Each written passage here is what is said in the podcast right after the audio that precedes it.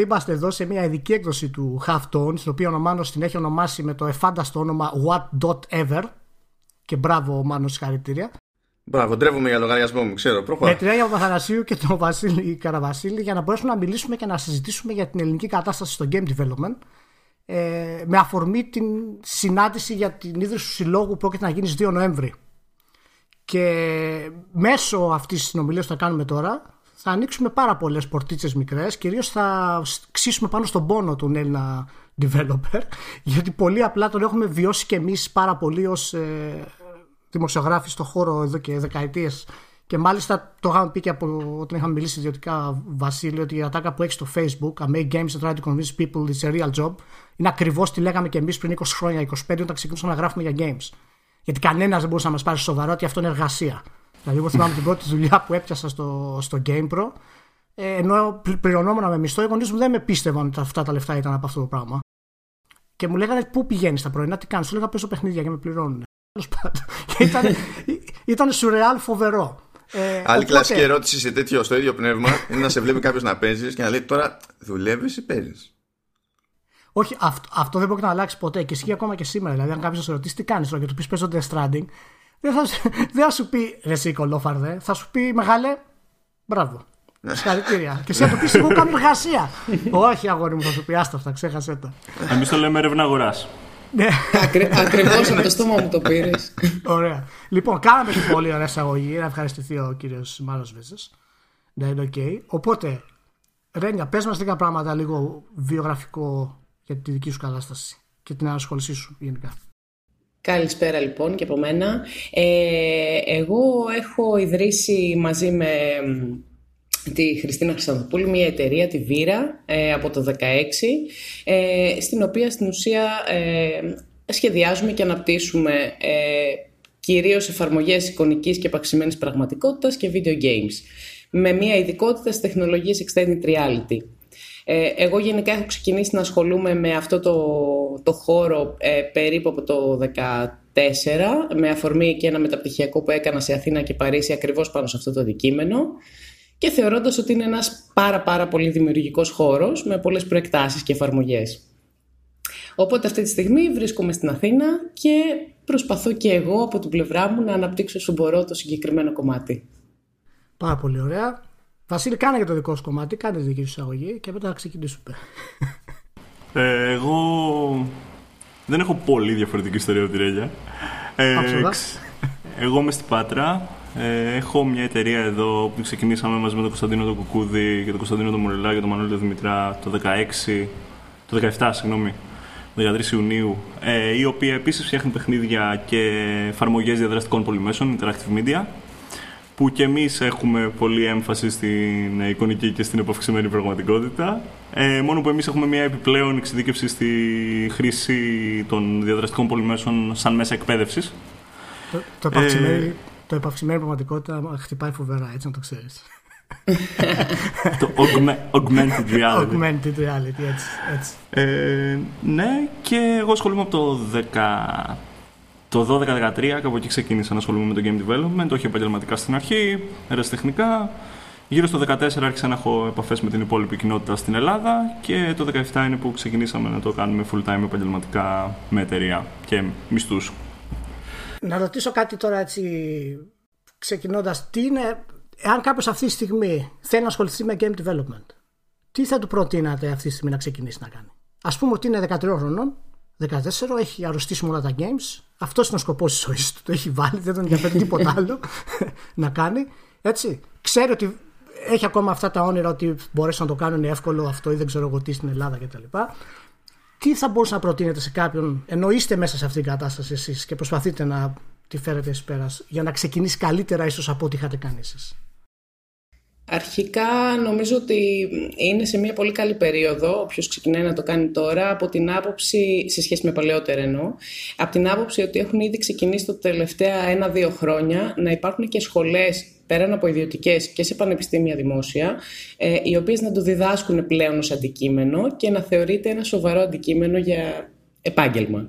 Ε, άρα αρχίζει και εντάσσεται και στην εκπαίδευση όλο αυτό το, το κομμάτι του game development. Υπάρχουν δηλαδή courses στα πανεπιστήμια το οποίο μπορείς να κάνεις ας πούμε εκπαίδευση μέσω κάποιας, ε, κάποιας, κάποιου άλλου branch ας πούμε και να πεις ότι εγώ θα πάω να κάνω game development όπως λέγαμε θα πάω να μάθω δίκτυα ξέρω εγώ κάποτε.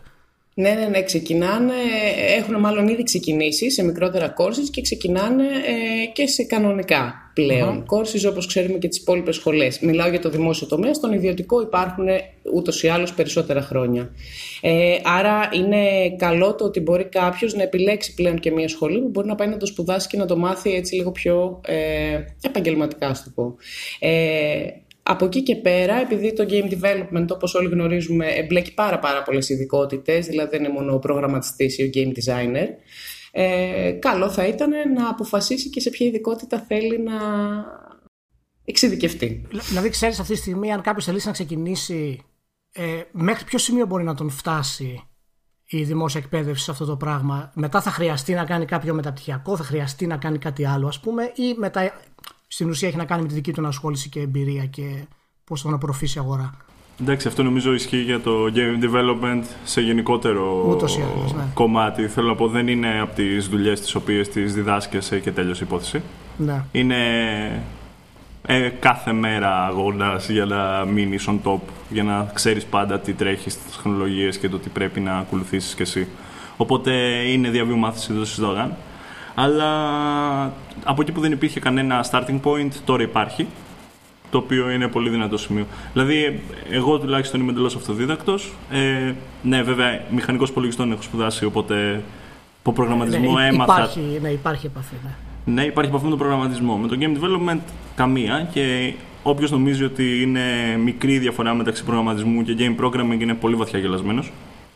Okay, θέλει, θέλει για πολλά... να το λίγο αυτό. Για να το λίγο. Ρε παιδί μου, αν θες να μάθεις games programming, είναι καλό να ξέρεις προγραμματισμό.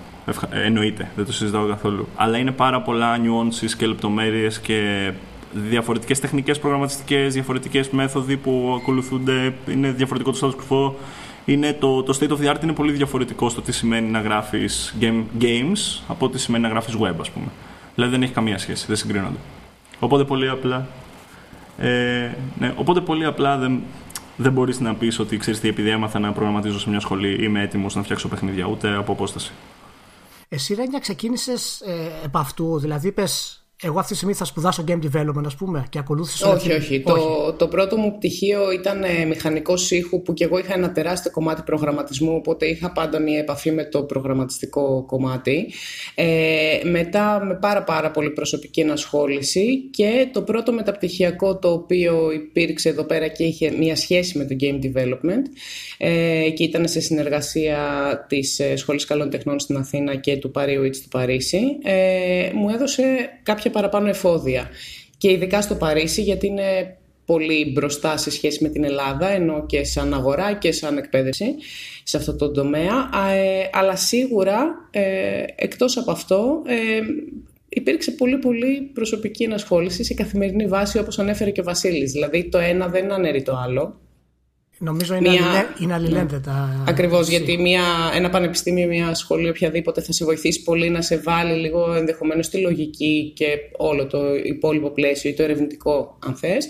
Αλλά από εκεί και πέρα, ε, όσο ασχολείται ο καθένας προσωπικά ε, περισσότερο, τόσο το καλύτερο. Να χωθώ, αν γίνεται λίγο.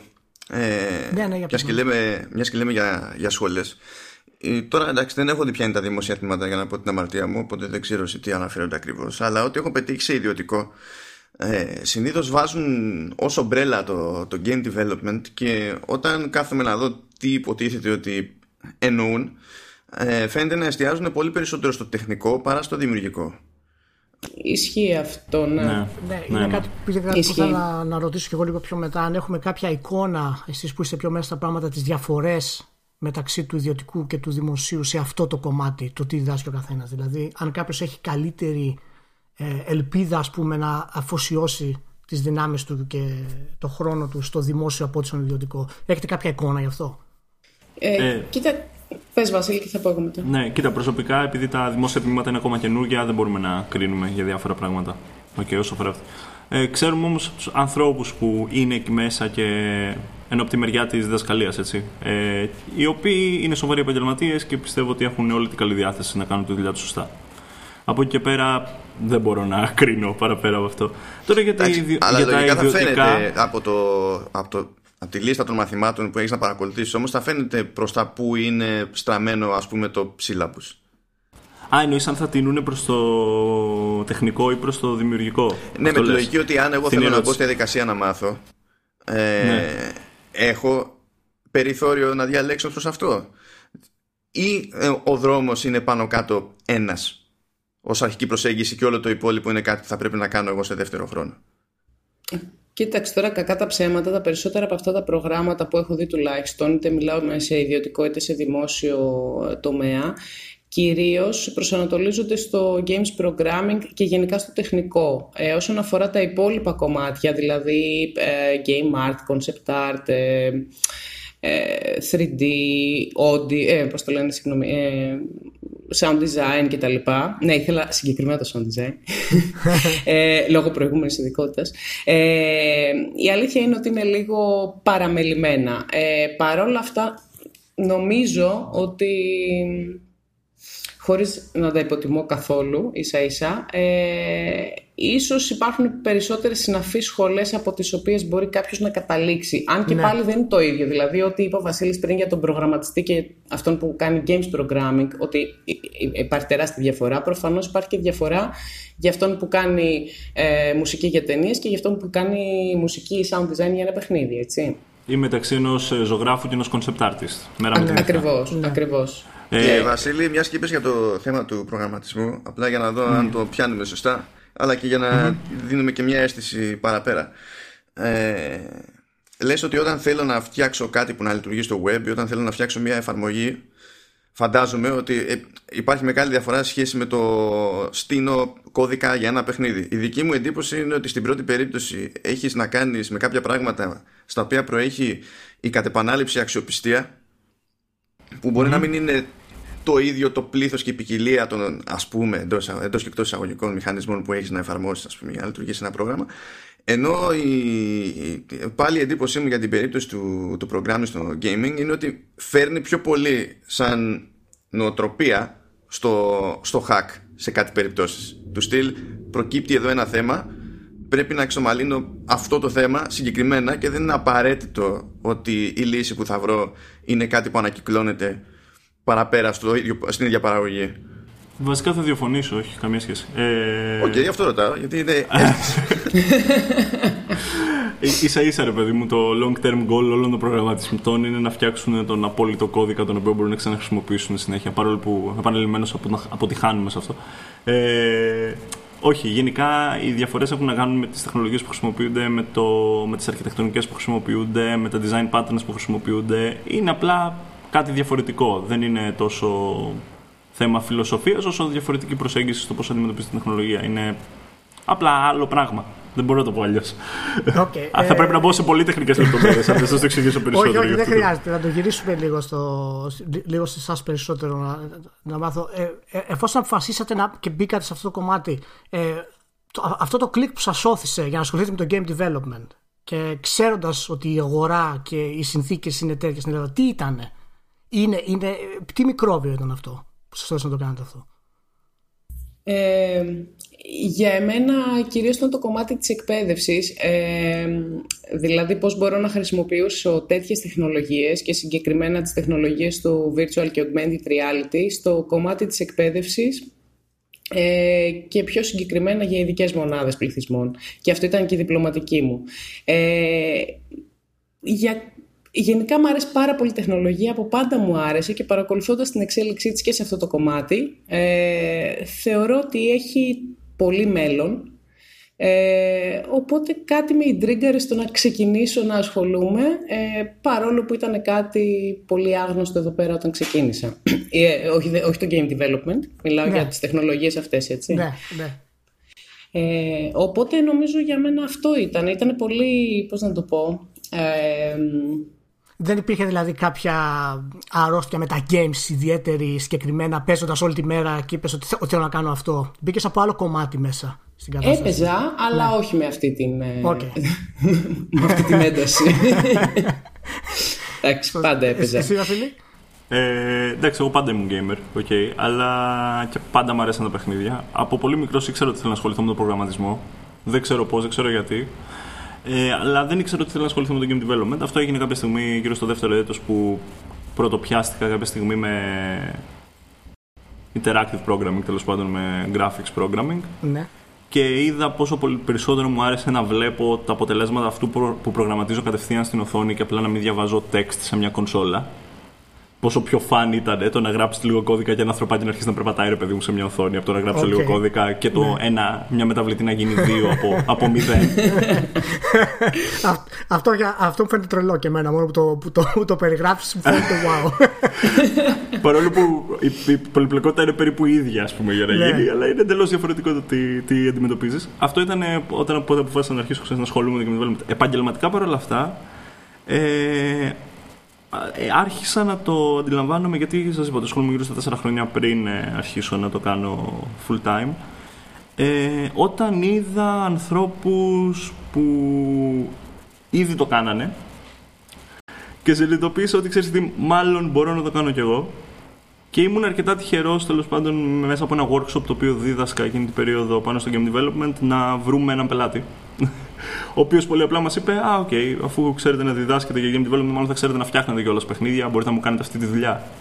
Ε, και προφανώς σε εκείνη τη φάση απλά κλίκαραν όλα και, μου σε, και συνειδητοποίησα ότι δεν σημαίνει υποχρεωτικά το ότι το γίνομαι game developer σημαίνει ότι φτιάχνω παιχνίδια τα οποία θα είναι commercially available για ψυχαγωγία, αλλά μπορεί ναι, να σημαίνει και άλλα πράγματα. Ναι, ναι, ναι, ναι. Αυτή τη, αυτή τη σύνδεση εγώ δεν είχα κάνει στο μυαλό μου μέχρι που έγινε αυτό το πράγμα. Και με το που έγινε αυτή η σύνδεση, μετά όλα πήραν το δρόμο τους. Οπότε εν τέλει ε, ξεκινήσατε τα πράγματα να μπαίνουν σε ένα αυλάκι, τελειώσατε τις, τις σπουδές σας, τελειώσατε τα μεταπτυχιακά σας, αρχίσατε να έχετε μια εμπειρία πιο προσωπική, είχατε αυτό το μικρόβιο κτλ. Ξαφνικά αποφασίσατε στην Ελλάδα να ασχοληθείτε full επαγγελματικά σε αυτό το πράγμα, έτσι. Και για ποια χρονιά μιλάμε, ε, μπήκε αυτό το πράγμα, ξεκίνησε ας πούμε και για τους δύο; Να κάνω μια διόρθωση πρώτα. Εγώ, εγώ δεν ναι. έχω τελειώσει τις σπουδές μου. Είμαι όνειρο okay. φοιτητή. δεν έχω κανένα πτυχίο. Θα σε σβήσουν, Αυτό φαντάζομαι. Αυτό είναι το τίμημα του προγραμματιστή και του εταιριούχου. ναι, ναι, ναι. αυτό είναι το τίμημα του να βάζει πολλές προσωπικές ώρες σε κάτι βασικά. Ε, μιλάμε για το. Για μένα, επαγγελματικά ξεκινήσαμε τέλη του 16 αρχές του 17. Εγώ, μιας που είμαι ψυχαναγκαστική και ήθελα να τελειώσω τα πάντα πριν ξεκινήσω την εταιρεία. Ακούς, Βασίλη. ε, είναι ο ψυχαναγκασμός του, ίσως ε, δεν ξέρω, του γυναικείου φίλου. Ε, Τέλος πάντων. Ε, εγώ ξεκίνησα full time αρχέ, όχι, ε, τέλη του 2015 στην ουσία. Ok. Okay. και αυτή τη στιγμή ε, μου είπε ο Βασίλης ότι δεν, αυτή τη στιγμή δεν έχει κυκλοφορήσει κάποιο commercial κτλ. Για να φτάσετε στο σημείο να πείτε ότι εγώ ξεκίνησα πριν 4 χρόνια παραδείγματος χάρη, κάνω κάποια παιχνίδια τα οποία μπορεί να είναι για ειδικές ομάδες ή να μην είναι commercially available, να είναι σαν εφαρμογές κάπου κτλ. Για να το leap που θέλετε να κάνετε στην ουσία είναι να βγάλετε ένα commercial game. Αυτό, αυτό είναι το επόμενο στάδιο που φτάνει σε αυτό; Σίγουρα είναι και αυτό. Ναι. Δηλαδή εμείς σαν ε, ομάδα και εταιρεία ε, το, ένα, το ένα κομμάτι είναι ότι φτιάχνουμε παιχνίδια και εφαρμογές που δεν είναι commercial είναι για λογαριασμό των πελατών μας. Ε, το δεύτερο κομμάτι προφανώς είναι να κατακτήσουμε το στόχο μας, να μπορέσουμε να βγάλουμε τα δύο παιχνίδια που έχουμε ξεκινήσει και είναι under development.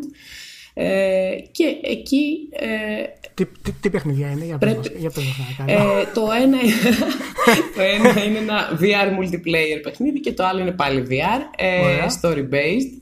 Ε, πρώτου προσώπου, τα οποία όμως έχουν φτάσει μέχρι ένα σημείο του demo βασικά ε, και από εκεί και πέρα είμαστε σε διαδικασίες που ψάχνουμε χρηματοδότηση για να μπορέσει να συνεχίσει ή ε, από το άλλο κομμάτι να έχουμε τόσα έσοδα ώστε να μπορούμε να τα αυτοχρηματοδοτήσουμε. Να ρωτήσω λίγο, είχα, είχα πει και θα γυρίσω για σένα, Βασίλη, τώρα, συγγνώμη για λίγο. Είχα μιλήσει και με δύο φίλους του developer. Μου λέγανε ότι και αυτοί ασχολούνται με το VR και τα λοιπά. Και τώρα ακούω και σένα ότι λες ότι έχετε δύο VR παιχνίδια από ανάπτυξη. Γιατί mm-hmm. συγκεκριμένα VR, υπάρχει κάποια ευκολία αρχική, ας πούμε, σε αυτό το πράγμα; Γιατί προσωπικά θα περίμενα το ανάποδο ξεκινώντας, ας πούμε. Για ε, μας όχι, απλώς σαν ναι. ομάδα που ξεκινήσαμε και την εταιρεία είναι η εξειδίκευσή μας οι τεχνολογίες αυτές. Ε, το ένα, ο ένας λόγος είναι αυτός. Ο άλλος λόγος είναι γιατί Ε, για τα συγκεκριμένα είδη παιχνιδιών που θέλουμε να κάνουμε, θεωρούμε ότι το VR ε, όντως έχει ένα added value. Δηλαδή δεν είναι ένα παιχνίδι που ε, είπαμε απλά, Α, ωραία, ας βάλουμε και VR για να εντυπωσιαστεί ο κόσμος. Ναι, ναι. Όχι, είναι φτιαγμένο πάνω σε αυτό. Είναι φτιαγμένο ακριβώς για αυτό και με αυτή τη λογική. Αλλά νομίζω ότι ο κυριότερος λόγος είναι ότι η εξειδίκευσή μας είναι πάνω σε αυτές τις τεχνολογίες. Και εσύ, Βασίλη, το leap αυτό για το commercial game είναι αυτό που έρχεται; Το περιμένουμε; Τι μας κρύβεις; Για πες κάτι. Ναι. Δεν ξέρω, έχεις insider info που δεν έχω εγώ. πάντα έχω insider info, πάντα. Κοίτα, γενικά είναι το leap που νομίζω θέλουμε και εμείς να κάνουμε. Η ιδέα ποιο είναι, ότι όταν ξεκινήσαμε να φτιάχνουμε παιχνίδια, ξεκινήσαμε να φτιάχνουμε παιχνίδια για να φτιάχνουμε παιχνίδια. Ok. Okay. Pretty much αυτό. Παιχνίδια για ψυχαγωγία. Καταλήξαμε να μην κάνουμε αυτό. Γιατί εντάξει. Ε, a man's got to eat, ξέρω εγώ. Αλλά είναι, είναι τελικά κάτι. Αλλά τελικά αυτό που κάνουμε είναι κάτι πάρα πολύ fulfilling. Το οποίο δεν θα το περίμενα, ας πούμε, αν μου το έλεγες πριν δύο χρόνια ότι θα μ' άρεσε αυτό που κάνω τώρα. Okay, που δεν έχει να κάνει με την ψυχαγωγία στα παιχνίδια. Παρ' όλα αυτά, κατά τη γνώμη μου, επιχειρηματικά πάντα, ε, έχει πάρα πολύ νόημα το να κάνεις το leap στο commercial. Πιο πολύ γιατί έχεις ένα recurring revenue stream. Έχεις έναν τρόπο να σου έρχονται λεφτά ψηλό, χαλαρά, ψηλομόνιμα, χωρίς έξτρα δουλειά. Αλλά είναι κάτι υπερβολικά challenging έχετε, έχετε ψάξει το ενδεχόμενο για ένα ενδιάμεσο βήμα. Δηλαδή τώρα κάνετε πράγματα που δεν είναι commercial. Είναι κατά παραγγελία για πελάτες και έχουν συγκεκριμένη σκοπιμότητα, κυρίως εκπαιδευτική ή βοηθητική κτλ. Ε, έχετε ρίξει κυνήγι ώστε να αναλάβετε μεν contract work για τρίτον αλλά να έχει να κάνει με την υποστήριξη στην ουσία στην παραγωγή ενός commercial game. Ναι, κατάλαβα τι ναι. λες. Γιατί ε, συνήθως είναι συχνό το φαινόμενο αυτό με, με ομάδες και στο εξωτερικό να ξεκινάνε ως support σε άλλες ομάδες. Και τελικά να βγάζουν δικά τους παιχνίδια. Ναι. Ε, κοίτα, ο μόνος λόγος που ίσως αυτό να είχε. Τέλος πρέπει να απαντήσω πρώτα στην ερώτηση. Ε, Εμείς προσωπικά όχι. Δεν έχει τύχει να κάνουμε απόπειρες προς τα εκεί. Δεν έχει χρειαστεί βασικά ακόμα γιατί πολύ απλά είμαστε λίγο σε μια μόνιμη φάση που πάντα έχουμε δουλειά. Πάντα κάτι κάνουμε. Ε, Παρ' όλα αυτά πιστεύω ότι υπάρχουν ευκολότερες λύσεις για μεγάλες εταιρείες του εξωτερικού και να κάνουν outsourcing κομμάτια της δουλειάς τους από εμάς. Προσωπική άποψη. Καλά, εξαρτάται. Δεν είναι ανάγκη να κάνεις contract με μεγάλη εταιρεία. Υπάρχουν ευκαιρίες και σε μεσαίε, μικρομεσαίες. Δηλαδή, είναι ζήτημα το πώς κουμπώνει το ένα skill set με αυτό που ζητάει ο άλλος. Είναι και λίγο συγκυριακό, ρε παιδί μου. Απλά θα ήθελε κυνήγι, γι' αυτό λέω. Αν έχετε μπει στη διαδικασία. Αλλά δεν έχετε μπει γιατί είστε γεμάτοι. Ναι, και εμείς δεν έχουμε μπει σε αυτή τη διαδικασία να το κυνηγήσουμε. Παρ' όλα αυτά όμως, ε, και πολύ πρόσφατα κιόλας, ε, επικοινώνησαν δύο εταιρείες ε, για αυτό το λόγο ακριβώς. Και είμαστε σε συζητήσεις. Δεν ξέρω αν θα καταλήξει Ε, τώρα, πώς έτυχε και ψάξαν στην Ελλάδα, δεν ξέρω. Καλά, μην το, μην το λέτε. Όχι, το λέω, δεν υποτιμώ τη, τη δυναμική που έχει εδώ πέρα η Ελλάδα και η κοινότητα. Απλώς το λέω μόνο και μόνο για το λόγο που ανέφερε ο Βασίλης πριν, ότι δεν είμαστε από τις πιο φτηνές χώρες για να απευθυνθεί κάποιος για αυτό το κομμάτι.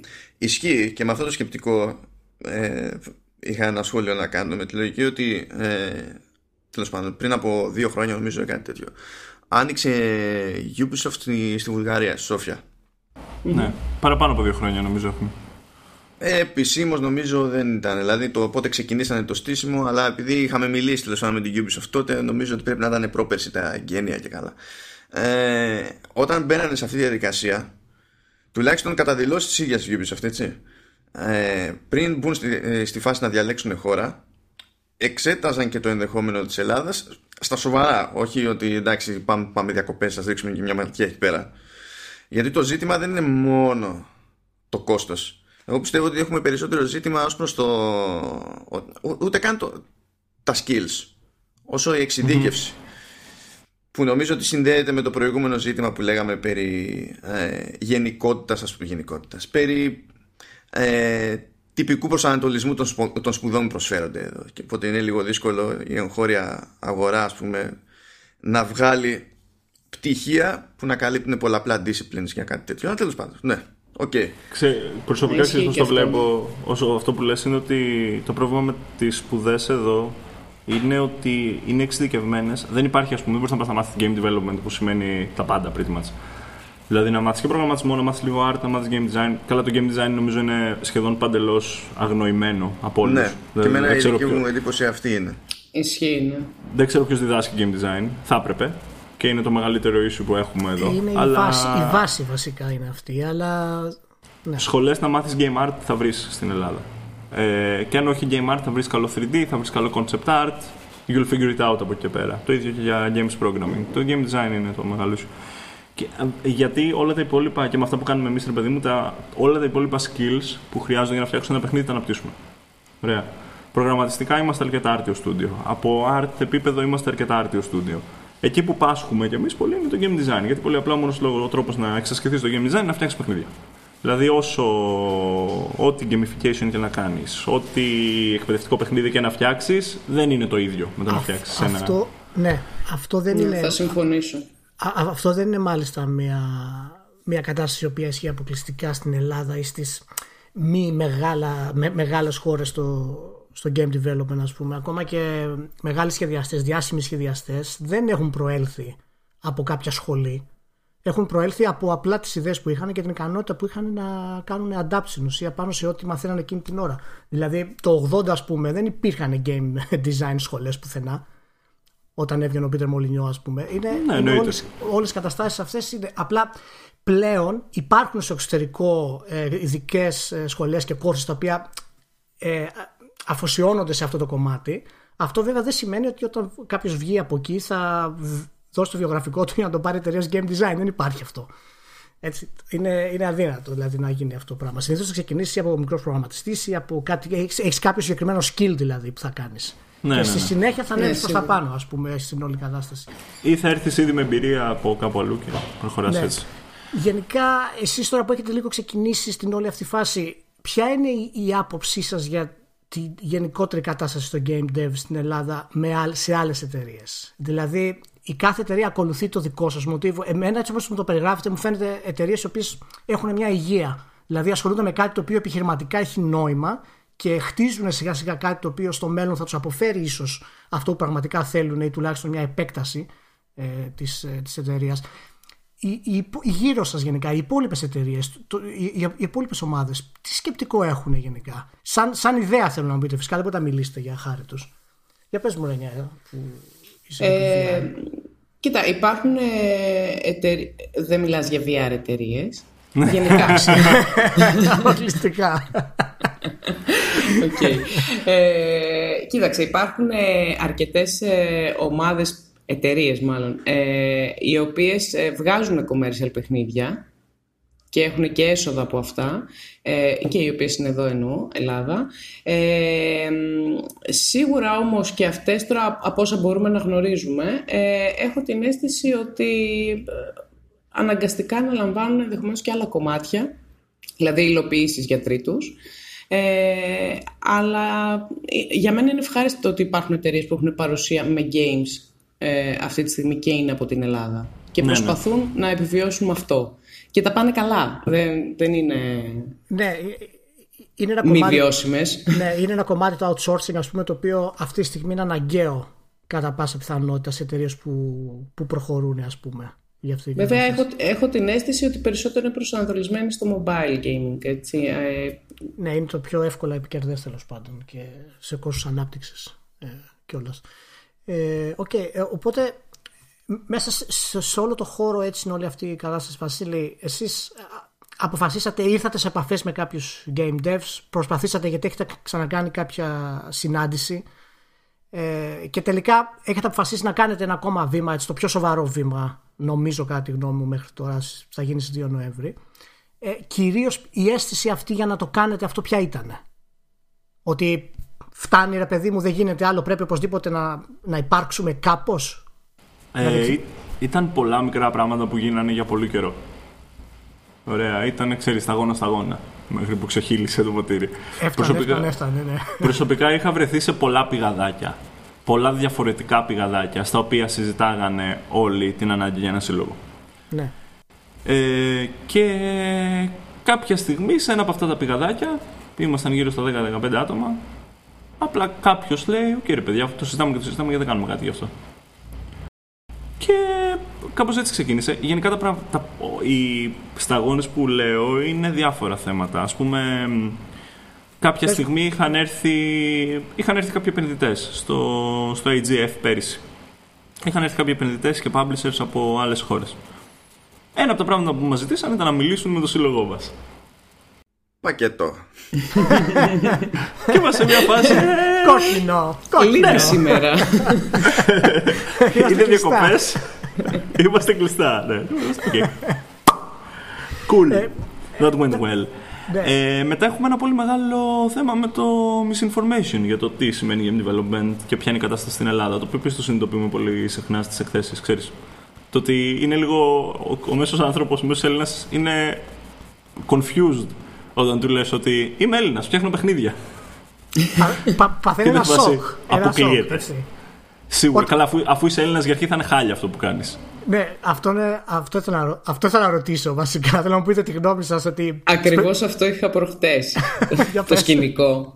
ε, ε, είμαστε με ένα γνωστό τέλος πάντων που ψιλοκάνουμε παρέα τον τελευταίο καιρό και δεν έχει τύχει να συζητήσουμε το τι δουλειά κάνει ο καθένας. Μάλλον εγώ ήξερα τι δουλειά κάνει. Με ρωτάει λοιπόν και του λέω: Έχω μια εταιρεία, κάνουμε αυτό και αυτό και κάνουμε και game development. Και βάζει τα γέλια. Ε, μου λέει, έλα εντάξει, μου λέει. ναι, ναι, ναι. Ε, έλα, μου λέει, εντάξει, πες σοβαρά τώρα τι κάνετε. όχι, του... όχι, του λέω, αλήθεια. Λάθος. Μα μου λέει, δεν είναι. Στην Ελλάδα δεν φτιάχνουν παιχνίδια. Μου λέει, υπάρχει κανένας που να ξέρει. Και ξεκινήσαμε μια συζήτηση και προσπάθησα να τον ενημερώσω γενικότερα. Έχει μαύρα μεσάνυχτα. Ενώ ο ίδιος είναι gamer. Θέλω να πω, δηλαδή δεν είναι και κάπου θα έπρεπε να έχει πέσει το μάτι του, εν πάση περιπτώσει. ναι, ναι, ναι. Ε, οπότε, ναι, αφού σταμάτησε να γελάει μετά από ένα τέταρτο και με πίστεψε, ε, γιατί του έδειξα κάποια πράγματα, ε, είχαμε μια πιο σοβαρή κουβέντα. Να σου πω, αυτό το είναι...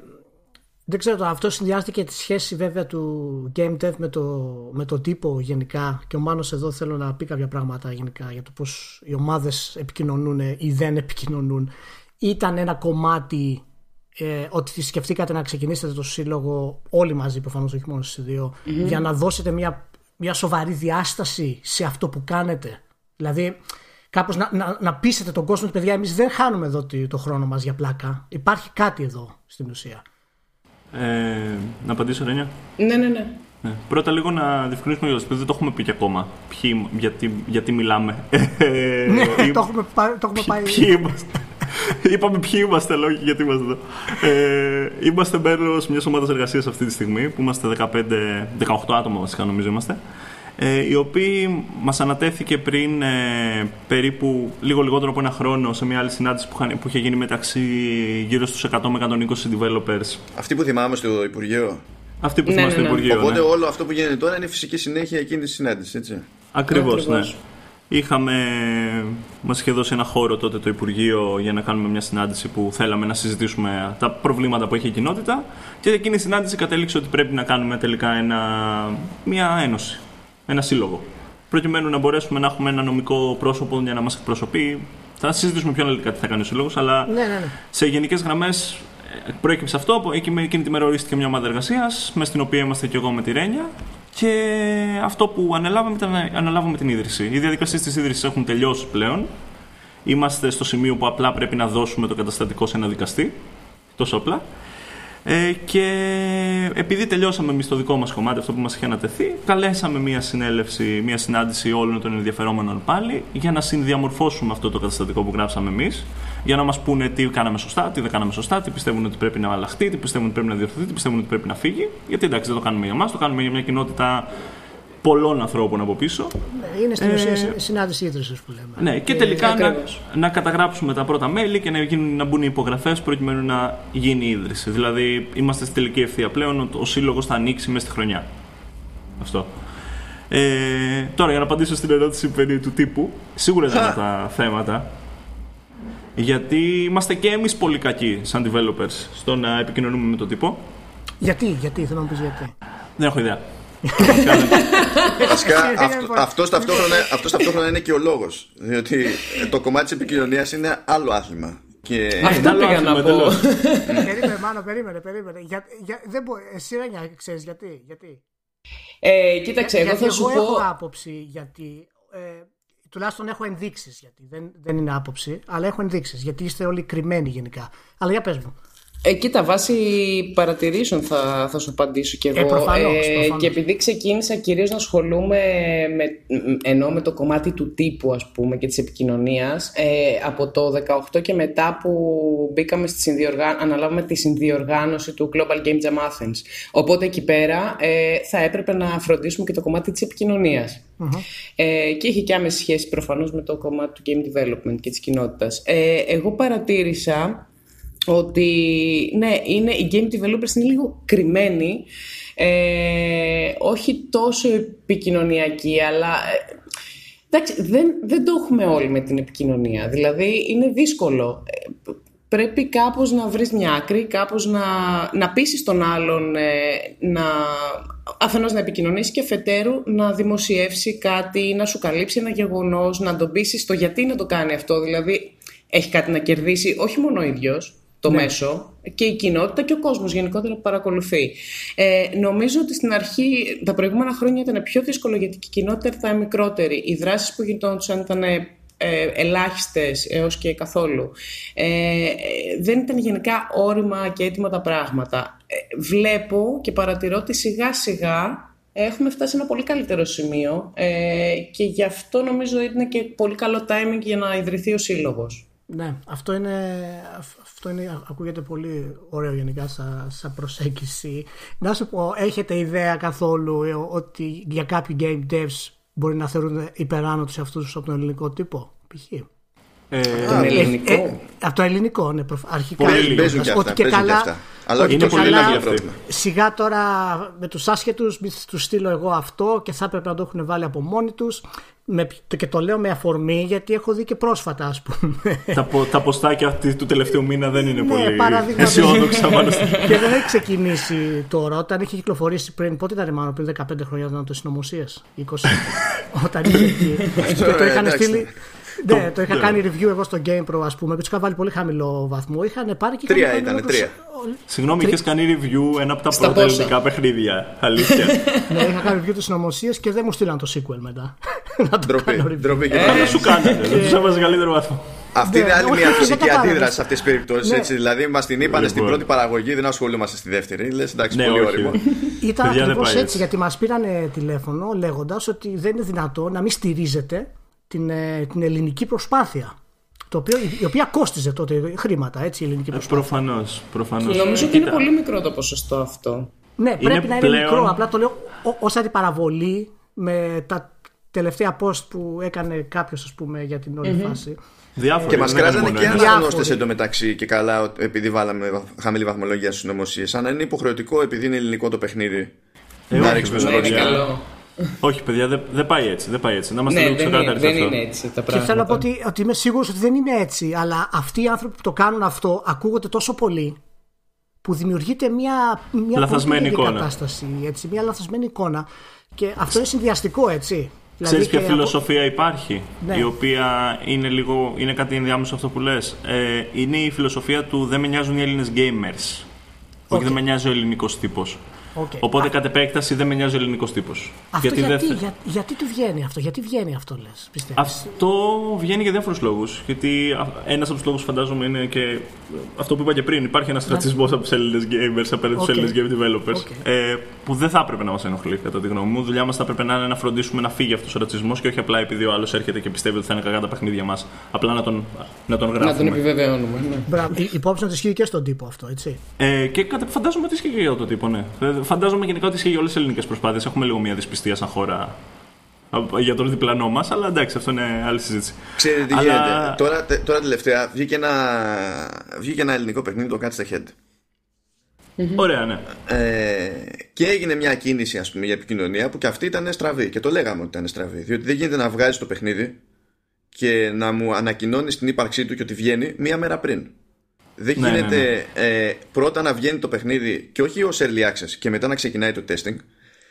Δεν γίνεται να κάνεις πρώτα συνάντηση σε ένα με, κατόπιν εορτής σε ένα EEC και ένα μήνα αργότερα να κάνεις για press ε, και επίσης δεν γίνεται σε αυτή τη συζήτηση να ρωτάς τον developer ε, γιατί ποιος θεώρησε λογικό αυτό, το, αυτή την προσέγγιση στην επικοινωνία. Ενώ θα μπορούσαμε να είχαμε μιλήσει από πριν, έχετε publisher, να κάνουμε προπαρασκευαστική κάλυψη, να φανεί το πράγμα λίγο παραπάνω. Να φανεί και ότι μια ελληνική εταιρεία μπαίνει στη διαδικασία να γίνει publisher, που αυτό από μόνο του είναι τεχνικό πρωτότυπο να ναι. μπλέξουμε και με την παραγωγή την ίδια, να δημιουργηθεί ένας αέρας τέλος πάντων, ένα, ένα κάτι. Και εκεί η απάντηση ήταν από τη μία μεριά ε, τα χέρια μου ήταν δεμένα, και από την άλλη μεριά ε, εντάξει, μαθαίνουμε και εμείς τώρα είναι πρώτη φορά.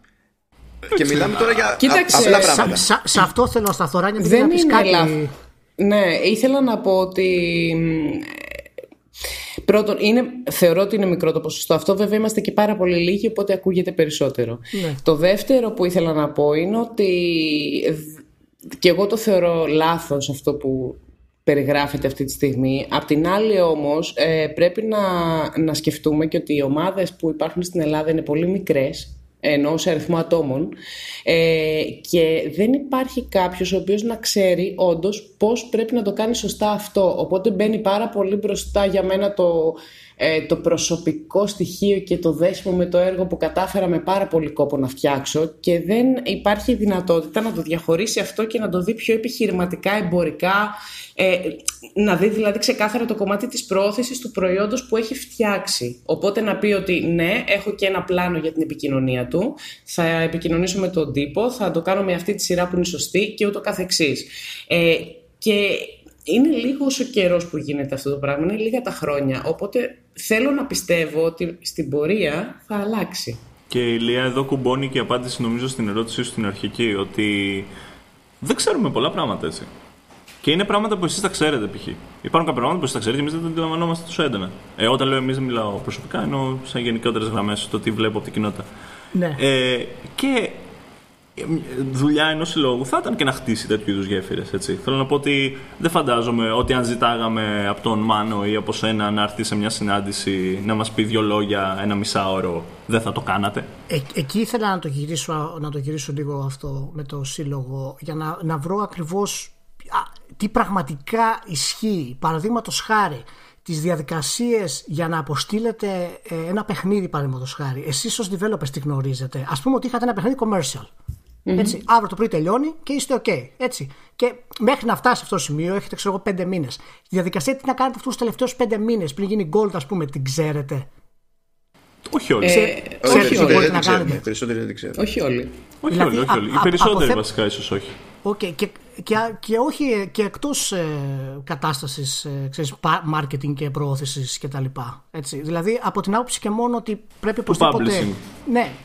Ε, από αυτό δεν υπάρχει καθόλου γνώση πιστεύεις; Όχι καθόλου. Δεν είναι ναι. καθόλου. Υπάρχει γνώση. Απλά είναι κατακαιρματισμένοι. Διάφοροι άνθρωποι έχουν διαφορετικά κομμάτια αυτής της γνωση Ε, πολύ λίγοι έχουν περάσει ολόκληρη τη διαδικασία πάνω από μία φορά προκειμένου να έχουν κάνει iterations πάνω σε αυτή, ώστε να πούνε: Όπα, κάναμε αυτά τα λάθη πρώτη φορά. Οπότε τη δεύτερη δεν θα τα κάνουμε και θα δοκιμάσουμε κάτι διαφορετικό.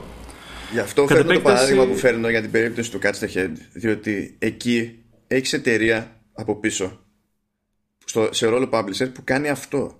Δηλαδή αυτή δεν η έχει ξανακυκλοφορήσει παιχνίδι όμως. Αυτή δεν έχει ξανακυκλοφορήσει παιχνίδι. Πώς δεν έχει ξανακυκλοφορήσει. Έχει την, έχει την αντιπροσωπεία και την επικοινωνία της Activision Blizzard. Και όχι μόνο της Activision Blizzard. Δεν είναι ότι δεν ξέρει τι να κάνει. Αυτά τα πράγματα που κάνει για όλα τα παιχνίδια που φαίνει στην ελληνική αγορά δεν τα έκανε για αυτή την περίπτωση. Για το παιχνίδι που έφτιαξε η ίδια. Για το ναι, το οποίο το έχει χρηματοδοτήσει. Ίσως πραγματικά εκεί είναι το μεγάλο κενό ότι πραγματικά μπορεί όντως σε αυτό το κομμάτι να μην ήξερε πώς να συμπεριφερθεί για την ελληνική αγορά π.χ. Και να μην έχει να κάνει με την εικόνα που σχηματίζεται ότι δεν τους νοιάζει για τον ελληνικό τύπο. Α, α, εκεί θέλω να σταθώ ότι υπάρχει, επειδή υπάρχει αυτή η απόσταση μέχρι τώρα, υπάρχει μια φοβερή παρεξήγηση που σε κάποιο βαθμό πρέπει να ισχύει. Δεν μπορεί όλοι να είναι κουλοί ή υπεράνω τον, ε, τον, του τύπου, ας πούμε. Πραγματικά πρέπει να υπάρχει ένα κενό γνώσης που είναι κάτι παραπάνω από ένα απλό, ε, απλή έλλειψη ενδιαφέροντος π.χ. Σίγουρα, γιατί στην ουσία αυτό που δεν κάνουν αυτό που δεν κάνουν ε, είναι που τους λες κάντο και δεν τους λες να το κάνουν για το δικό σου καλό. Λες να το κάνουν για το δικό τους το καλό. Δηλαδή, ναι, άλλη περίπτωση που θυμάμαι, βρήκε, βρήκε ένα, ένας developer που ξέρω για ένα παιχνίδι που στείλει εδώ και χρόνια, βρήκε publisher. Ωραία. Και το πέτυχα να το αναφέρει αυτό το πράγμα. Λέει ότι τώρα, τώρα μπόρεσα λέει, να το μοιραστώ μαζί σας κτλ. Πρέπει να ήταν πριν από κάμια 15 20 μέρες. Και είχε το link με το δελτίο τύπου του publisher για τη συμφωνία. Μιλάμε τώρα Οκτώβριο, έτσι. Το, το press release ήταν από τον Αύγουστο. Α, πολύ ωραία.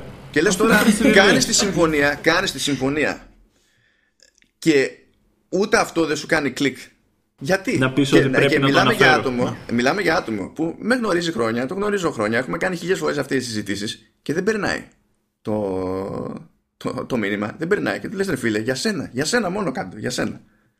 Πάντως αυτή όλη η παρεξήγηση και τα λοιπά θυμίζει, παρεξήγηση τέλο πάντων, θυμίζει το κλασικό που έχουμε κι εμείς όσοι μα γράφουν όλα τα χρόνια, που μας λένε ότι είμαστε πουλημένοι. Α, ναι, ναι. ναι. Εντάξει, αυτό Γιατί... νομίζω υπάρχει σε όλα τα αντικείμενα, βέβαια. Μην το υπάρχει, προσωπικά. Υπάρχει, στο δικό μας στηρίζεται ακριβώς σε μια τέτοια παρερμηνία το τι ισχύει. Γιατί αν κάποιος ναι. έβλεπε πώς είναι η δική μας δουλειά και πόσο αδύνατο είναι να πληρωθούμε εξτρά για κάτι τέτοιο, να μας πληρώσουν για κάτι, τότε θα καταλάβει. Αλλά επειδή είναι απ' έξω ο κόσμος, νομίζω, παιδιά, έτσι είναι όπως τα νομίζουμε. Άρα για να γίνει αυτό θα ισχύει εκείνο. Και Ρε, παίρνει, και... Κοίτα, παίρνεις ή δεν παίρνεις Collector's Editions; Λέγε. Collector's δεν είναι κανένας. Τα μπλουζάκια. Ποιος σου δίνει τα μπλουζάκια; Κοίτα, για μένα νομίζω όλα, είναι ένας φαύλος κύκλος όλο αυτό το πράγμα και πιστεύω ότι έχει πάρα πολύ να κάνει με την λάθος ή την έλλειπη ενημέρωση πάνω σε αυτά τα κομμάτια. Ε, ε, και εγώ, είναι, και, την, και κατά επέκταση την έλλειψη γνώσης. Οπότε θεωρώ ότι η προσπάθεια που γίνεται τώρα για το σύλλογο ε, κάπως θα το γεφυρώσει όλο αυτό το, το χάσμα που υπάρχει. Ναι. Αυτό, ε... αυτό είναι πάρα πολύ σημαντικό διότι έχω, έχω δει ότι από λόγια δεν παίρνουν πολύ και είναι ναι. κρίμα γιατί αυτό δεν σημαίνει ότι δεν κάνουν καλή δουλειά κατά τα άλλα. Τι, και για αυτό το σενάριο που είπες ότι ωραία μπορεί να άμα μας ζητήσει κάποιος να πούμε πέντε λόγια κάπου τέλος πάντων για να ε, λυθούν κάποια θέματα να δώσουμε μια εντύπωση της άλλης πλευράς αυτό το πράγμα και σαν προσπάθεια έχει γίνει στο παρελθόν και έχει γίνει και με μένα στο παρελθόν και πάντα έλεγα και αυτά τα θέματα ακριβώς και μετά δεν έβλεπες καμία αλλαγή. Από τη φρίκη μου έχω μπει στη διαδικασία να γράφω εγώ press για game developer. Ανώνυμο. Λέω φίλε, να το κάνω για την πάρτι σου, διότι δεν μπορώ, ας πούμε. Δεν μπορώ. Να κάνω να με κάθε χρόνο για, σε κάθε game jam ή να πηγαίνω σε κάτι συναντήσεις που γίνονταν όταν ήταν όταν, καλά, εν τω μεταξύ δεν έχουμε πει ότι δεν είναι και αυτός ο πρώτος σύλλογος. Έχει ξαναυπάρξει σύλλογος, έχουν γίνει κουφά πράγματα, έχουν περάσει από διάλυση σε διάλυση ξανά. Πάντα οι developers κρατάγανε επαφές μεταξύ τους όμως, κάνανε κατά διαστήματα κάποιες συναντήσεις και κάθε φορά έλεγα το ίδιο. Λέω, παιδιά, έχετε ένα ρημάδι mailing list. Ένα. Όχι. Γιατί; Έχει, έχει πολύ πλάκα πάνω στο πλέον για, ε, για τα δελτία τύπου. Γιατί αυτό έσχε στη δουλειά μας από από πολύ παλιά. Δηλαδή, εμάς, ας πούμε, στα περιοδικά, μας στέλνανε συχνά τα δελτία τύπου των μεγάλων εταιριών για να τους τα μεταφράσουμε, γιατί δεν είχαν δικό τους μεταφραστή να τα γράψουν. Και ήταν, και ήταν οι κανονικές εταιρείε που φέρναν τα παιχνίδια. Τέλος πάντων, αυτές είναι ασθένειες οι οποίες υπήρξαν, υπάρχουν μερικές κτλ. Το θέμα να κοιτάμε μπροστά, να δούμε πώς θα βελτιώσουμε τα πράγματα στην όλη κατάσταση. Ε, ποια είναι τα έτσι, δύο-τρία βασικά πράγματα που θέλετε να πετύχετε με το σύλλογο αρχικά, δηλαδή τα πιο γρήγορα πράγματα που, έχετε, που, που θέλετε να βάλετε μπροστά, ας πούμε. Λοιπόν, έχουμε ένα πέντε pillars, ας πούμε, τα οποία είναι και στο, καταστα... είναι και στο καταστατικό. Ε, η πρώτη και βασικότερη, κατά τη γνώμη μου, που κουμπώνει και πολύ καλά με αυτό που είπες τώρα, είναι η συλλογή πόρων. Είναι να κάνουμε resource pooling. Όλοι μαζί. Να δούμε τι ξέρει ο καθένας μας και πώς μπορεί να το μεταφέρει στους υπόλοιπους. Προκειμένου να μπορέσουμε λίγο να δούμε τι γνωρίζουμε. Αν αυτό σημαίνει ότι τι press mailing lists έχω εγώ, τι press mailing lists έχει ο διπλανός, να τα κάνουμε μια μεγάλη press mailing list στην οποία θα έχουν όλοι πρόσβαση από το σύλλογο. It's a good start. Ε, αυτό όμως δεν μπορεί να σημαίνει μόνο αυτό, μπορεί να σημαίνει μέχρι και tutorial σε Unity, για Unity για κάποιον που ξεκίνησε ναι, χθες. Ναι, ναι, ναι, ναι, γιατί για να είμαι και ξεκάθαρος αυτό, γιατί δεν ξέρω αν είναι, ότι ο σύλλογος δεν απευθύνεται μόνο σε επαγγελματίες game developers σε αυτό το στάδιο. Θέλουμε, κάνουμε κάτι για να χτίσουμε μια βιομηχανία εδώ long term. Okay. Και... Αυτό, είναι, αυτό, αυτό είναι σημαντικό που λες και, θα το, και, και πρέπει να το επικοινωνήσουμε γενικά. Γιατί είμαι σίγουρος ότι υπάρχουν αρκετοί που θέλουν να κάνουν βήμα για κάτι τέτοιο και μπορεί να είναι υπερταλαντούχοι των υπήρων και να μην ε, ξέρεις, να φοβούνται καν να μιλήσουν σε κάποιον από εσάς, ας πούμε. Ναι, όχι, είναι, είναι σημαντικό να ξεκαθαρίσουμε ότι δεν απευθύνεται μόνο σε επαγγελματίες, ότι δεν απευθύνεται μόνο σε προγραμματιστές, ότι δεν απευθύνεται σε εταιρείες ή σε ανθρώπους που έχουν βγάλει παιχνίδι. Απευθύνεται σε οποιονδήποτε μπορεί να ασχολείται με οποιοδήποτε κομμάτι του game development, οποιοδήποτε τομέα και θέλει να συμμετέχει σε αυτή την κοινότητα. Και δεν χρειάζεται να είναι Έλληνας επίσης. Επίσης, ναι. Τα κριτήριά μας είναι να ζει ή να δραστηριοποιείται στον ελληνικό χώρο. Οτιδήποτε σημαίνει αυτό. Από εδώ και πέρα δεν υπάρχει κανένα άλλο κριτήριο για να συμμετάσχει κάποιος στο, στο σύλλογο. Ε, σε κάθε περίπτωση, συλλογή πόρων σε κάθε επίπεδο της όλης ε, δημιουργίας είναι ένα από τα pillars. Μετά είναι η όλη η διοργάνωση events, οτιδήποτε σημαίνει αυτό. Είτε αυτά είναι events που είναι απλά events γνωριμίας του κόσμου με την κοινότητα για καθαρά λόγους marketing δικούς μας, είτε μεταξύ μας events προκειμένου να κάνουμε διάχυση πληροφορίας, workshops, ομιλίες, whatever. Εκθέσεις, game jams, οτιδήποτε. Work, ναι. Ναι, δηλαδή, προς όμως και εσωστρεφής κατευθύνσεις και εξωστρεφής, έτσι. Δηλαδή είναι σημαντικό το να κάνουμε πράγματα τα οποία έχουν σκοπό να προωθήσουν την κοινότητα. Ε, μετά είναι η, είναι η διάδοση πληροφορίας όσο αφορά τα, στα business θέματα. Αυτό που μιλάγαμε πριν για publishing, που μιλάγαμε για. Χρονοδιαγράμματα, το... διαδικασίες κτλ. Πώς ανοίγεις, ρε φίλε, ένα game development studio στην Ελλάδα, ξέρεις; Μένα μου πήρε ένα χρόνο να μάθω. Ναι, πριν ναι. ανοίξω game development studio στην Ελλάδα. Αυτό δεν θα χρειαζόταν. Είναι μια δουλειά την οποία, άμα, άμα την εξηγήσουμε εμείς που την έχουμε κάνει, μια διαδικασία θα πάρει 10 λεπτά σε κάποιον που την κάνει τώρα. Οπότε, για ποιο λόγο να ταλαιπωρηθεί ο επόμενος, αφού υπάρχει ήδη αυτή η πληροφορία εδώ. Και προφανώς μετά το άλλο σημαντικό σημείο είναι η εκπροσώπηση το να είμαστε μπροστά σε οτιδήποτε αφορά την κοινότητά μας. Δηλαδή, να είμαστε μπροστά είτε έχουμε κάποια επικοινωνία με το εξωτερικό, όπως έγινε η περίπτωση με τους επενδυτές που δεν είχαμε τι να τους πούμε την προηγούμενη φορά όταν ζητήσα το σύλλογο, αλλά και εσωτερικά έτσι. Δηλαδή, στην περίπτωση του κάποιος θα πρέπει να έρθει σε επαφή με διάφορους φορείς, δημόσιους ή ιδιωτικούς. Ναι, προφανώς θα έχετε ένα-δύο άτομα πούμε, τα οποία θα είναι μπροστά σε αυτό το πράγμα, στο τομέα της επικοινωνίας περισσότερο. Έτσι, όχι στη διαχείριση των πόρων. Φυσικά έτσι και υπάρχουν επενδυτές, εννοείται αυτό. Ιδανικά, Αλλά... ιδανικά ναι. θα υπάρχει και κάποιο γραφείο τύπου.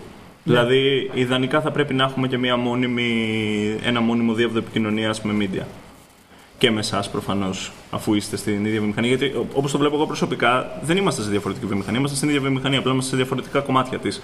Και ε, γι' αυτό υπάρχει και στο. Ένα από τα θέματα που θα συζητηθούν στη συνάντηση και είναι από τα θέματα τα οποία δεν είχαμε καταλήξει. Και θα είναι πολύ ευχάριστο που θα είναι ο Μάνος εκεί και ελπίζω να είναι και άλλοι από, το, από Games Press εκεί. Ε, θα είναι τα Special Interest Groups ε, τα οποία ουσιαστικά θα είναι σαν υποομάδε εντός του συλλόγου που δεν είναι αυστηρός game developers, αλλά είναι ομάδες οι οποίες είναι αρκετά συναφεί ώστε να βοηθήσουν τις προσπαθίες μας. Και όπως το βλέπω εγώ, το Games Journalism είναι ένα special interest group για ένα σύλλογο game developers. Ε, είναι, είναι αλήθεια. Και δεν, απλά για να μην λέμε συνέχεια και για τους game devs και το δικό μας κομμάτι είναι υπηκός σχετικά απαράδεκτος στα περισσότερα θέματα. Έτσι. Ήθιστε, ήθιστε ήθιστε. προσπαθούμε, να μην, προσπαθούμε να μην είμαστε τέλος πάντων σε ό,τι μπορούμε να μην είμαστε. Αλλά δεν είναι εύκολο. Οπότε το είχα πει και σε ένα Βασίλης, εγώ, η αντίδραση ορισμένων παραδείγματος χάρη ε, δεν είναι πάντα ε, μη δικαιολογημένη. Ε, ιδιαίτερα όταν πρόκειται να αντιμετωπίσει και το κοινό. Έτσι, το οποίο το κοινό γενικά ο Έλληνας, επειδή έχει αυτή την οτροπία που είπαμε σε κάποια θέματα τέλος πάντων, θα μπορεί να είναι και εχθρικό σε αυτό το πράγμα. Τι πάτε να προωθήσετε και γιατί βάλατε σε αυτό 8 γιατί είναι ελληνικό παιχνίδι και όλα αυτά τα πράγματα, ας πούμε, τα οποία εμείς τα χειριζόμαστε με το δικό μας τρόπο και τρώμε το κράτο αντίστοιχο, ας πούμε, που είναι ένα. Ναι, η διαφορά είναι ότι εμείς έχουμε συνηθίσει σε, σε αυτό. Ναι, ενώ... Στην κακοποίηση έχουμε συνηθίσει. ναι, ναι, ενώ... ναι, θα, θέμα... θα μας μεταφέρετε τη γνώση σας. Ναι. γιατί το λέω, Γιατί ο, ο developer δεν έχει συνηθίσει, σε, ειδικά ο Έλληνας developer, δεν έχει συνηθίσει σε τέτοια έκθεση. Οπότε, άμα συμβεί κανένα τέτοιο τζέρζελο, θα τον επηρεάσει τελείως διαφορετικά. Γιατί δεν είναι προετοιμασμένος και μπορεί να του κάνει ε, ζημιά, ρε παιδί μου. Ε, ισχύει αυτό. Βέβαια, θεωρώ ότι είναι καλό που βλέπω έτσι μια πολύ θετική στάση και από εσάς που είστε στο κομμάτι του, το δημοσιογραφικό, εν πάση περιπτώσει. Ε, και νομίζω είναι καλό που μέσα στην κοινότητα των game developers ε, υπάρχουν και άνθρωποι οι οποίοι έχουν κάνει επιχειρηματικά την προσπάθειά τους αυτό που Βασίλης ανοίγοντας μια εταιρεία κτλ. που έχουν αντιμετωπίσει ίσως και, σε ένα, από, και από άλλη πλευρά και από αυτή που λέμε τώρα ε, κακομεταχείριση εντός εισαγωγικών και εκτός. Ε, οπότε νομίζω όλη αυτή η πληροφορία ε, είναι πολύ πολύ χρήσιμη ε, και θα διαδοθεί μέσα από τη συναντήση και το σύλλογο για να προλάβει άλλους από το να το ζήσουν. Ξέχασα ένα από τα πράγματα που θα κάνουμε που για μένα είναι και από τα πιο σημαντικά αυτή τη στιγμή και δεν ξέρω πώς το ξέχασα να το αναφέρω. Είναι η χαρτογράφηση, παιδιά. Ε, δεν έχουμε χαρτογραφημένη βιομηχανία αυτή τη στιγμή όσο αφορά το game development. Δεν ξέρουμε το δυναμικό μας καθόλου. Έχουμε estimations. Mm-hmm. Αλλά δεν ξέρουμε πόσα στούντια υπάρχουν, πόσες εταιρείες υπάρχουν, πόσοι freelancers υπάρχουν, ποιος κόσμος ψάχνει δουλειά στο χώρο, ποιος κόσμος έχει θέσεις εργασίας αυτή τη στιγμή ανοιχτές για τον κόσμο που ψάχνει δουλειά στο χώρο. Ε, ποια παιχνίδια είναι under development αυτή τη στιγμή, πόσα παιχνίδια είναι under development αυτή τη στιγμή, πόσα ελληνικά παιχνίδια έχουν κυκλοφορήσει, ποια ναι, είναι αυτά τα παιχνίδια. Δεν έχει κανένας ιδέα. Ναι, ναι, ναι, ναι, Λοιπόν, το κοντινότερο πράγμα που έχει γίνει και εγώ το δίνω hands down, δίνω άπειρα respect, έχει κάνει η Αλεξάνδρα ε, η Τσενεκλίδου, έχει κάνει μια πάρα πολύ καλή δουλειά, έχει κάνει ένα site που έχει προσπαθήσει να κάνει αυτή τη συλλογή μόνη της, με πολύ προσωπική δουλειά και για πολύ καιρό. Ε, η οποία προφανώς εντάξει, επειδή το έκανε ένα άτομο, καταλαβαίνετε ότι προφανώς είναι αρκετά ελληπή ε, ναι. και έχει ε, ναι. πολλά περιθώρια βελτίωσης. Αλλά έχουμε ήδη μιλήσει με την Αλεξάνδρα και θα, ε, είναι, έχει σκοπό να συμμετάσχει στο σύλλογο και όπως μπορούμε θα το στήσουμε αυτό σωστά. ώστε να μπορεί, ρε παιδί μου, κάποιος να υπάρχει ένα site στο οποίο να μπορεί να μπει και να. Ή να σου πω κάτι, γιατί δεν, δεν το λέω πιο πολύ από τη φάση του ότι έχω κάποιο pride πάνω στο, στην όλη φάση, αλλά θα ήθελα να μπορώ να μπω σε ένα site, επειδή είμαι τρελός, και να αποφασίσω να παίξω όλα τα ελληνικά παιχνίδια. Γιατί θέλω να παίξω όλα τα ελληνικά παιχνίδια, ρε φίλε, για να δω τι έχουν κάνει οι προηγούμενοι Έλληνες game developers πριν από μένα. Δεν ξέρω ποια είναι αυτά καν. Θα ήθελα να μπορώ να ναι, τα βρω. Ε, α, α, όλο αυτό που λες ακούγεται σαν ένα πολύ ενδιαφέρον site το οποίο μπορεί να στηθεί επάνω ο, ο mm-hmm. όμιλος αυτός και υπό αυτή την, τη συνθήκη θα σας πρότεινα οπωσδήποτε να επικοινωνήσετε με το International Game Developers Association, το IGDA, ε, να, να ζητήσετε συμβουλές για το πώς μπορεί να στηθεί αυτό, τι τομείς μπορεί να υπάρχουν ε, σε αυτό το πράγμα. Υπάρχει περίπτωση να σας δώσουν και έτοιμο υλικό σε αυτό το πράγμα. Για να ναι, έχουν σε αυτές τις περιπτώσεις για τοπικά charters υποτίθεται. Ναι, έχουν το... διάφορα FAQ, ναι. διάφορα. Τον έχουμε μελετήσει πάρα πολύ τον ναι. για να ναι. σε προλάβω. Ναι. Ε, σε οποιοδήποτε υλικό ε, είχε διαθέσιμο, που είναι σχεδόν τα πάντα διαθέσιμα στο site του. Οπότε ήταν σίγουρα από τα πράγματα που κοιτάξαμε ξεκινώντας όλη αυτή τη διαδικασία. Φαντάσου την ιδέα για τα special interest groups από εκεί τι πήραμε. Ε, ναι. το καταστατικό μας είναι σε πολύ μεγάλο βαθμό βασισμένο σε αρχές που έχει και ο IGDA. Παρ' όλα αυτά δεν θα είμαστε παράρτημα του IGDA, not yet τουλάχιστον. Θα ξεκινήσουμε σαν κάτι εντελώς αυτόνομο και όταν είναι λίγο πιο όρημη η κατάσταση και έχουμε βάλει τα πράγματα σε μια σειρά, θα δούμε τι μπορούμε να κάνουμε με τον IGDA. Γιατί υπάρχει και κόστος αυτό, έτσι. Δεν είναι τζάπα το να σε charter το IGDA. Είναι μια συνδυαστική όλη κατάσταση αυτή. Εγώ προσωπικά έχω έρθει σε επαφή με την Peggy για να μπορέσει να κάνει ελληνικό παράρτημα ε, ειδικά αφιερωμένο στα games κτλ. Οπότε και από εκεί θα έχουμε έτοιμο υλικό που θα μπορούμε να το πάρουμε. Αλλά εκεί ε, υπάρχουν κάποια θέματα τα οποία το ελληνικό κράτος πρέπει να περάσουν και δεν είναι εύκολα ε, να γίνει αυτή η κατάσταση. Πάντως, για να γυρίσω λίγο για το publishing γενικά. Ε,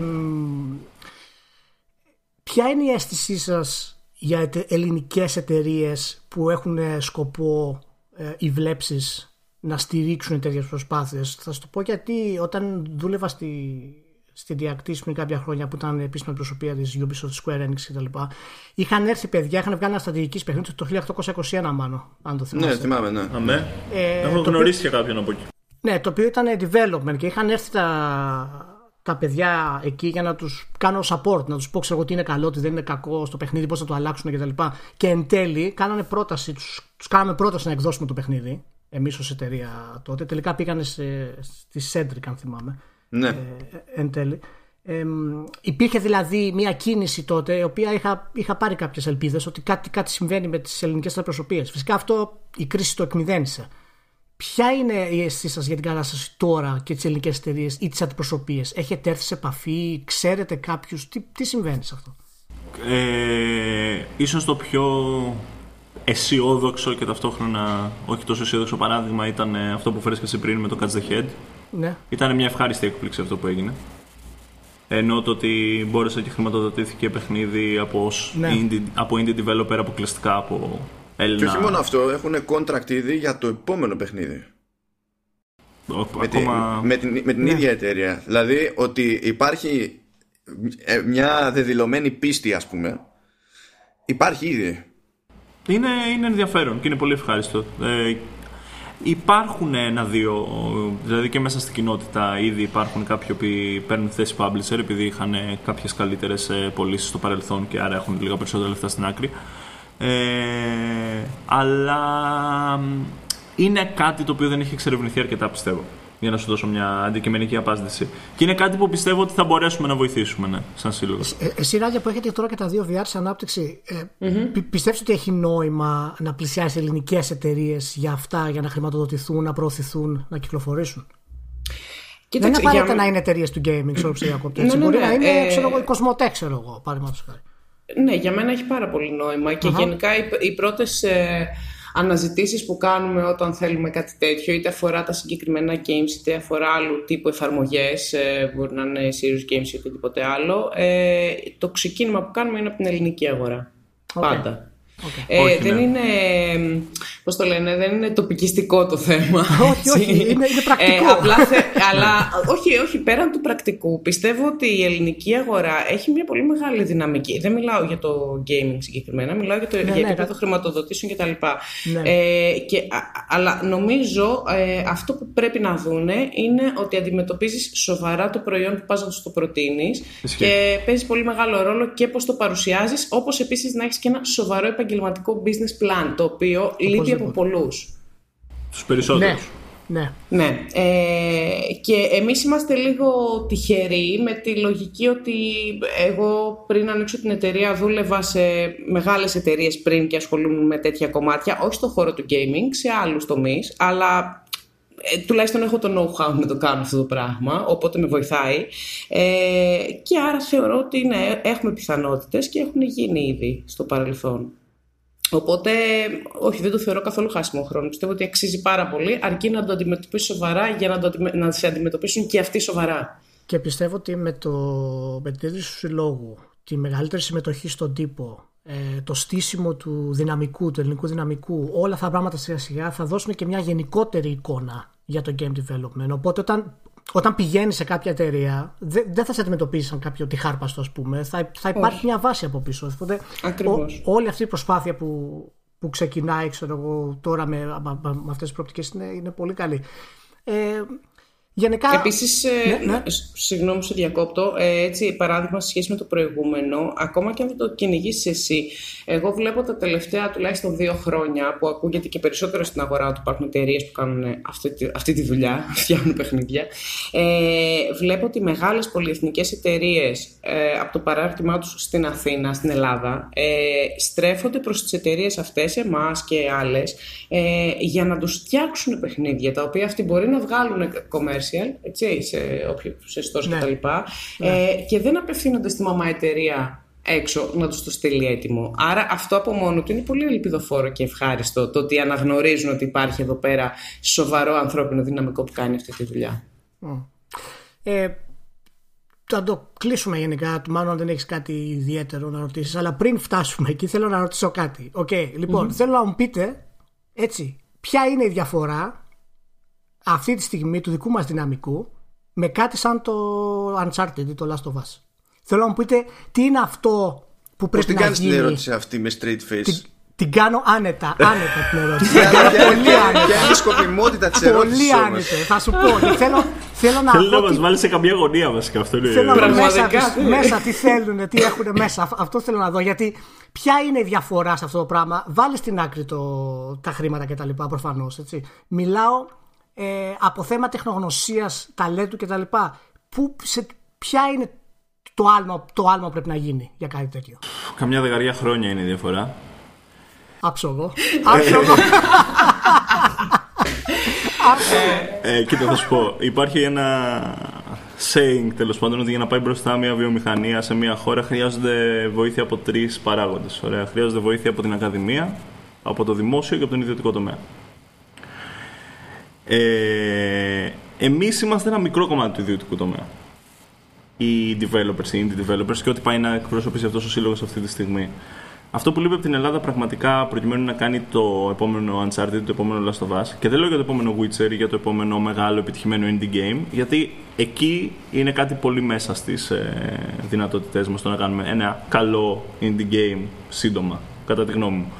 Αλλά για να κάνουμε ένα AAA game χρειαζόμαστε να έρθει μια μεγάλη εταιρεία από το εξωτερικό εδώ, να ανοίξει ένα παράρτημα, βλέπει Ubisoft, να πάει πολλοί κόσμος Έλληνες να δουλέψουν σε αυτή την εταιρεία, εξωτερικά μικρότερα στούντιο να κάνουν outsourcing, όπως είπε και πριν ο Μάνος, και αργότερα, αφού αρχίσουμε να αντιλαμβανόμαστε πώς λειτουργεί ένα AAA studio, γιατί είναι μέρα με τη νύχτα το πώς λειτουργεί ένα AAA studio με το πώς λειτουργεί ένα indie studio. Ναι, μόνο, μόνο μπορέσουμε... το management το, των ατόμων που έχεις να κάνεις για να λειτουργήσει το πράγμα είναι Παιδί καμία μου, σχέση.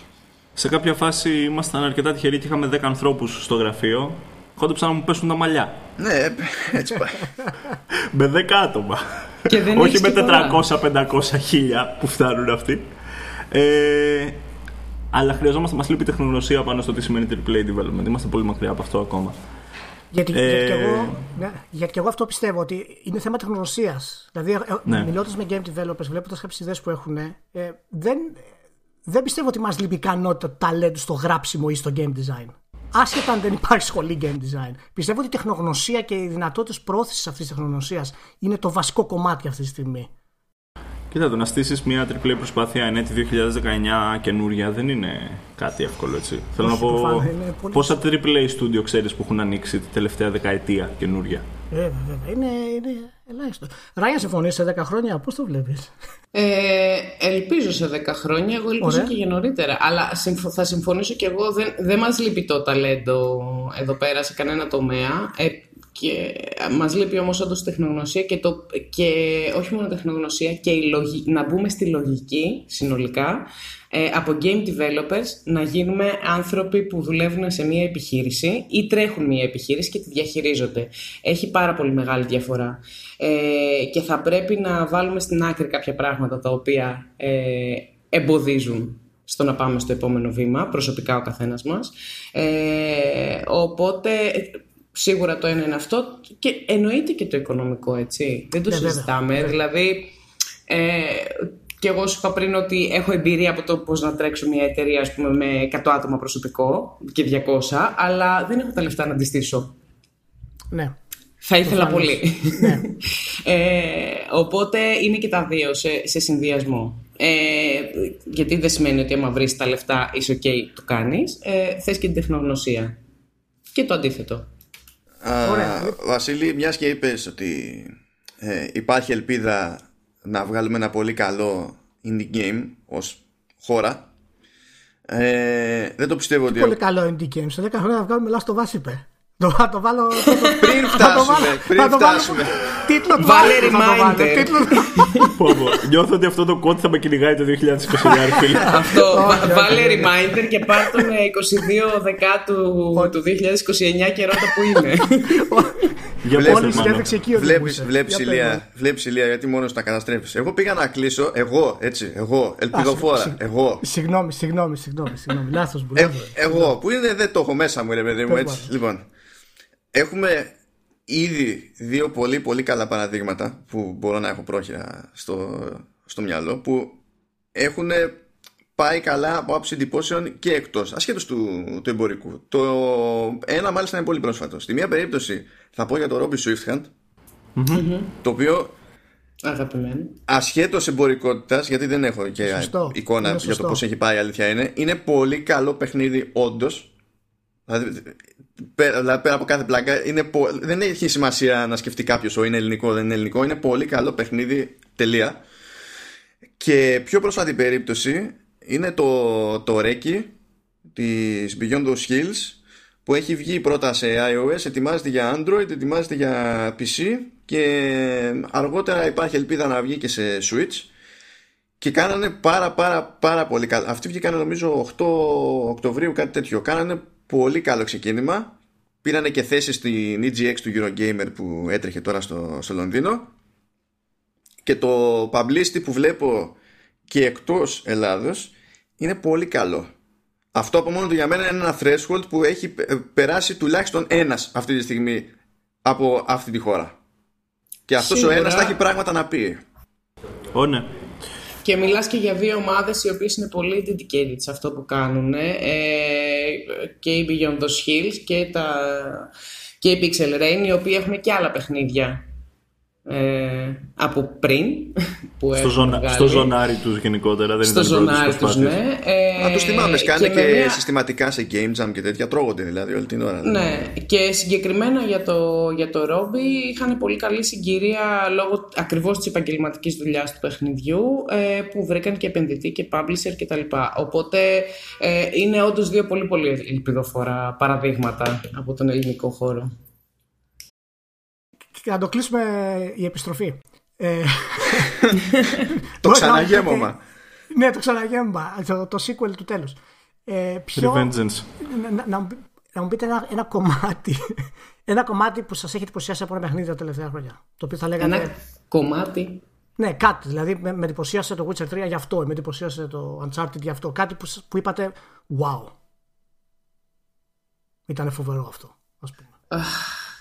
Απάντα δεν χρειάζεται να είναι εσύ καινούριο ρε παιδί μου, αλλά κάποιος σας έχει κάνει εντύπωση, κάτι. Περίμενε, δώσ' μου ένα λεπτάκι. Πάρε, πάρε ένα λεπτάκι. γιατί θα, θα, σου πω γιατί εμείς οι gamers και οι δημοσιογράφοι έχουμε, ίσως έχουμε άλλη άποψη από εσάς το τι πραγματικά σας αρέσει. Εγώ βλέπω τα δέντρα στο Witcher, ας πούμε, και τρελαίνομαι. Δεν μπορώ να πει χαζο, εγώ... χαζομάρα, δεν είναι τίποτα.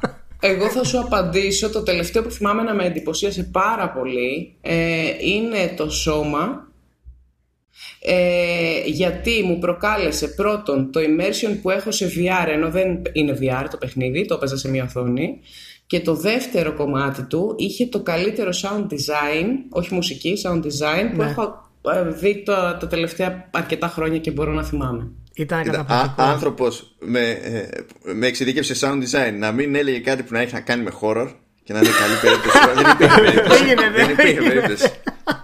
Όχι τίποτα άλλο. Είναι αδικημένο και το είδο. Είναι αδικημένοι και οι sound designers. Είναι τελείως μια περίεργη γωνιά του, του αθλήματος αυτή. είναι υπερβολικά πολύ αδικημένοι, ναι. Και βέβαια να ξέρεις, εντάξει, μεταξύ μας αυτό ε, δεν ασχολούμαι πλέον με sound design. Programming κάνω κι εγώ. ο Μάνος έχει, ναι, Αλλά ο Μάνος πάντα, έχει πολύ ναι. ειδικό... είναι, είναι πολύ σημαντικό στοιχείο, εντάξει, μπορούμε να τα πούμε άλλη φορά. Και στο, και στο VR το μεταξύ είναι και ουσιώδες κομμάτι της εμπειρίας, πολύ πιο ουσιώδες ε, σχέση με Είναι ουσιώδες, εννοείται είναι ουσιώδες κομμάτι, δεν το συζητάμε. Και είναι π.χ. άλλα ένα από τα προβλήματα που υπάρχουν, το πόσο λίγη αντίληψη υπάρχει από το μέσο developer, το πόσο σημαντικό είναι το sound designer.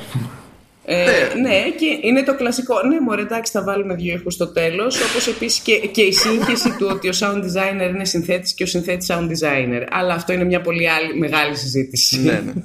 Ε, σε μένα για την ίδια ερώτηση νομίζω ότι εγώ θα πω σε κάτι πολύ πιο πρόσφατο και πολύ πιο mainstream γιατί... Μπράβο, μπράβο. Εντάξει, ε, ήταν στο Sekiro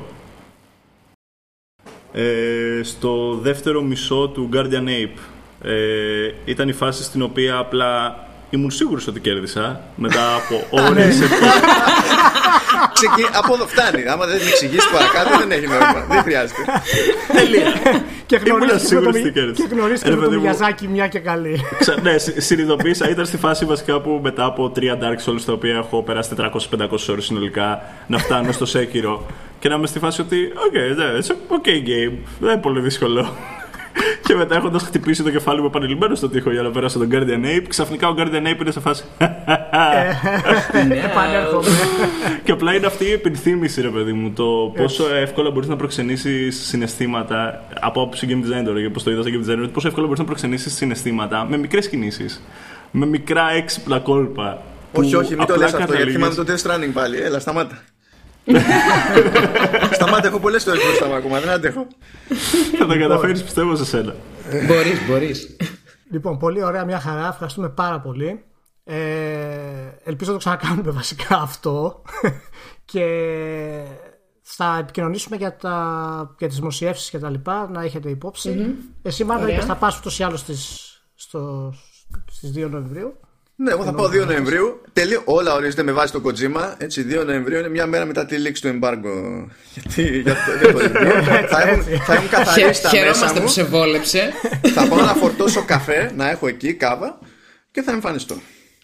Τέλεια. Ε, εγώ θα, θα σας να σε δώσω live σύνδεση από Σαγκάη που θα είμαι για δουλειά. Α, πάρα πολύ ωραία. Λοιπόν, να είστε καλά. Ευχαριστούμε πολύ για τον χρόνο σας. Ξέρω ότι είστε πολύ πολύ άσχολοι. Εμείς ευχαριστούμε. ευχαριστούμε. Και ελπίζω πραγματικά αυτό να είναι η αρχή για κάτι καινούριο γενικότερα. Λοιπόν, οπότε πάμε μπροστά. Τέλεια. Καλή συνέχεια. Καλό βράδυ. Γεια.